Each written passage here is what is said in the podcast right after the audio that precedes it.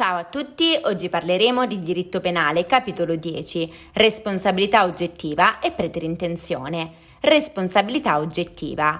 L'articolo 42, dopo aver posto il principio generale secondo cui la responsabilità penale non può prescindere dalla colpevolezza, ossia dalla presenza del dolo o della colpa, aggiunge che la legge determina i casi nei quali l'evento è posto altrimenti a carico dell'agente, come conseguenza della sua azione o omissione. Si tratta della responsabilità oggettiva, che ricorre quando l'agente è chiamato a rispondere dei risultati della sua azione, anche se, rispetto ai medesimi, nessun rimprovero rimprovero gli può essere mosso.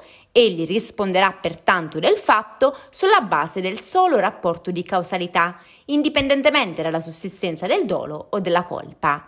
La dottrina prevalente, sulla base del principio di responsabilità per fatto proprio e colpevole, ritiene che tutti i casi di responsabilità oggettiva previsti nel nostro ordinamento siano costituzionalmente illegittimi.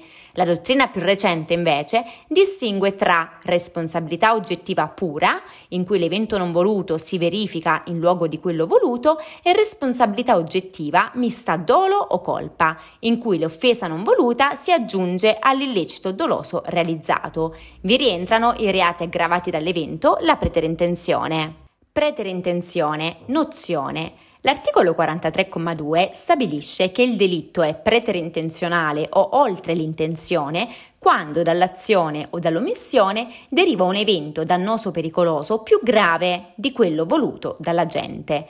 Tale delitto è quindi composto da tre elementi, la volontà di un evento meno grave rispetto a quello realizzato, la realizzazione di un evento più grave rispetto a quello voluto dall'agente e la sussistenza del nesso causale tra la condotta dell'agente e l'evento più grave realizzatosi.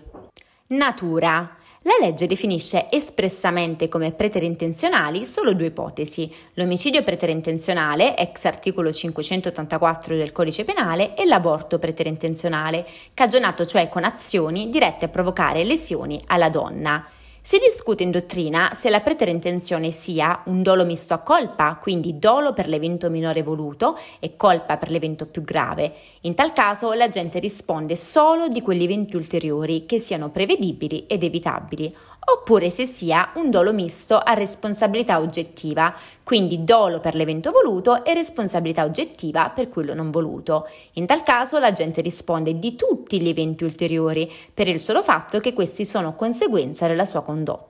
La giurisprudenza dominante aderisce alla tesi del dolo misto a colpa, ritenendo che la preterintenzione rientri pienamente nel principio di personalità della responsabilità penale. I reati aggravati dall'evento. Si dicono aggravati o qualificati dall'evento i reati che subiscono un aumento di pena per il verificarsi di un evento ulteriore rispetto al fatto che già costituisce reato, evento che viene posto a carico dell'agente come semplice conseguenza della sua azione o omissione.